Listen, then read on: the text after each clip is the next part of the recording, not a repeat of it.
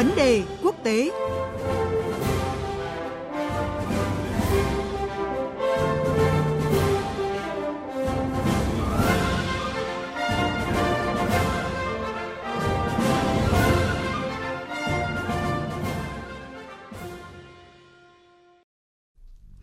Vâng, vấn đề quốc tế hôm nay sẽ bàn về câu chuyện Hội đồng Bảo an Liên Hợp Quốc không đạt được đồng thuận trong vấn đề Syria.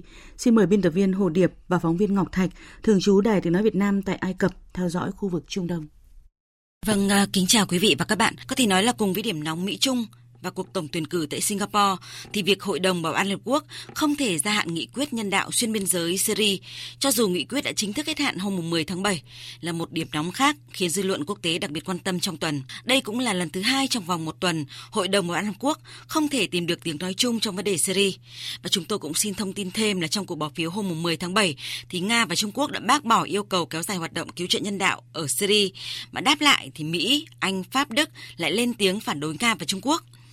Câu chuyện đặt ra là vì sao Hội đồng Bảo an Liên Hợp Quốc vẫn không thể thông qua một nghị quyết nhân đạo trong vấn đề Syria và tác động của nó tới tình hình khu vực như thế nào. Bây giờ chúng ta sẽ đến với những thông tin mới nhất từ phóng viên Ngọc Thạch, phóng viên thường trú Đài Tiếng nói Việt Nam tại Ai Cập theo dõi khu vực Trung Đông. Thưa anh Ngọc Thạch, lần thứ hai trong vòng một tuần thì chúng ta đã chứng kiến việc Hội đồng Bảo Liên Hợp Quốc không thể thông qua một nghị quyết nhân đạo cứu trợ người dân Syria. Các thành viên của Hội đồng Bảo Liên Hợp Quốc đều có ý kiến rất khác nhau về bản nghị quyết này. Theo anh thì vì sao lại có tình trạng chống đánh xuôi kèn thổi ngược như vậy ạ? Xin chào chị Hồ Điệp và quý thính giả của Đài Tiếng nói Việt Nam. Vâng, câu chuyện về viện trợ nhân đạo cho Syria thực chất rất phức tạp và không còn đơn thuần theo đúng nghĩa là cứu trợ giúp người dân Syria tránh khỏi khủng hoảng lương thực và dịch bệnh. Như chúng ta đều biết, một nghị quyết của Hội đồng Bảo an Liên Hợp Quốc thì cần ít nhất 9 thành viên ủng hộ và không có thành viên thường trực nào phủ quyết. Tuy nhiên, Nga và Trung Quốc đã phản đối nghị quyết nhân đạo cứu trợ người dân Syria do Đức với tư cách là Chủ tịch Hội đồng Bảo an định kỳ và Bỉ, hai thành viên không thường trực của Hội đồng Bảo an chịu trách nhiệm về phía cạnh nhân đạo của hồ sơ Syria tại Liên Hợp Quốc đệ trình.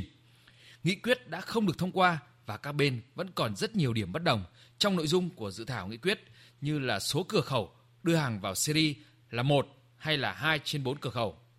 Nguyên nhân khiến người dân Syria lâm vào cảnh khủng hoảng nghiêm trọng hay vấn đề chủ quyền Syria.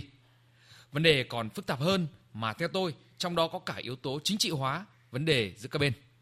Vâng, như vậy là trong cả hai lần bỏ phiếu Nga và Trung Quốc, họ đều bác bỏ quan điểm của các thành viên khác trong Hội đồng Bảo an, cho rằng là cái bản dự thảo nghị quyết mới đang vi phạm chủ quyền của Syria.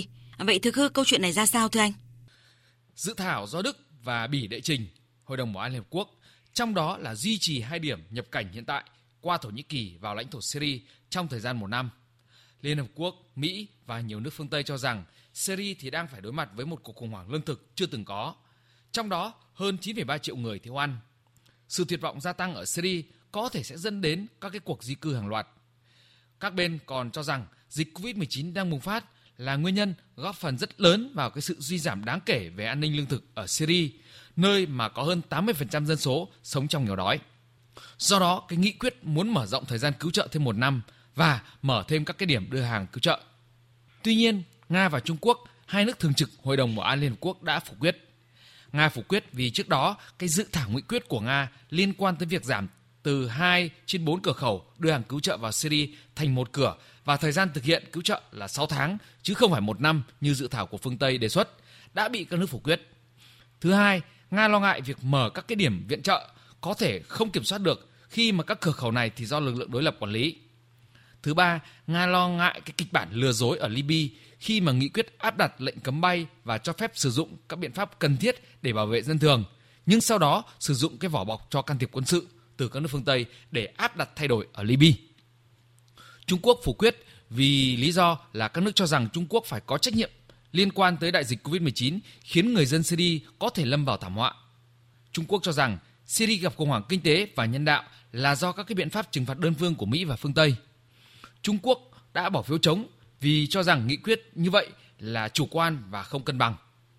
Cả Nga và Trung Quốc cũng cho rằng cải thiện tình hình nhân đạo chủ yếu là trách nhiệm của chính quyền Syria và hơn hết phải tôn trọng chủ quyền, toàn vẹn lãnh thổ của Syria.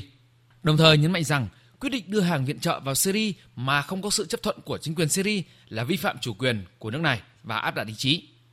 Vậy thì từ phía Syria họ nêu ra cái quan điểm như thế nào trong câu chuyện này ạ?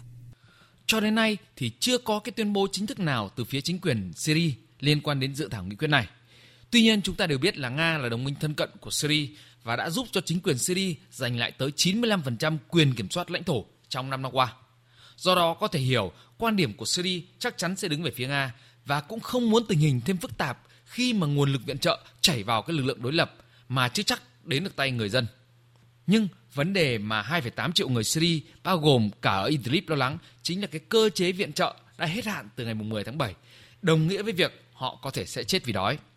Cuộc nội chiến ở Syria như chúng ta đều biết, kể từ năm 2011 đến nay, đã khiến hơn 380.000 người thiệt mạng và hàng triệu người phải rời khỏi nhà hàng cửa đi sơ tán.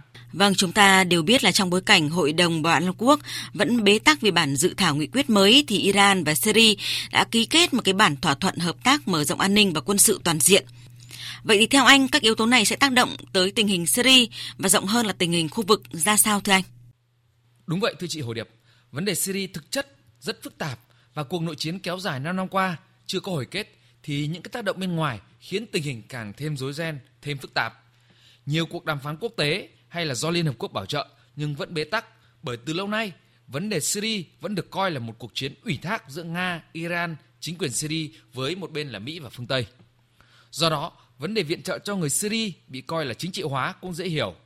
Hàng triệu người dân Syria chắc chắn sẽ phải đối mặt với nạn đói khủng khiếp nhất từ trước đến nay do thiếu lương thực và hậu quả của xung đột.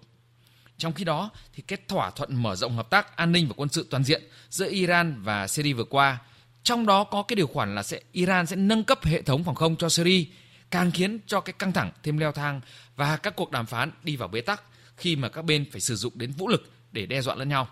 Những yếu tố này thì chắc chắn sẽ khiến cho Syria và Trung Đông thêm nóng khi người tị nạn gia tăng, các cái nhóm khủng bố, các cái tổ chức khủng bố lợi dụng để mở rộng hoạt động cái làn sóng người di cư sẽ tăng và tạo áp lực với cả khu vực Trung Đông châu Phi và châu Âu. Vâng, thưa chị Hồ Điệp. Cảm ơn phóng viên Ngọc Thạch về những phân tích vừa rồi và chúng tôi sẽ trở lại câu chuyện này trong các bản tin thời sự và theo dòng thời sự. Mời quý vị và các bạn chú ý đón nghe.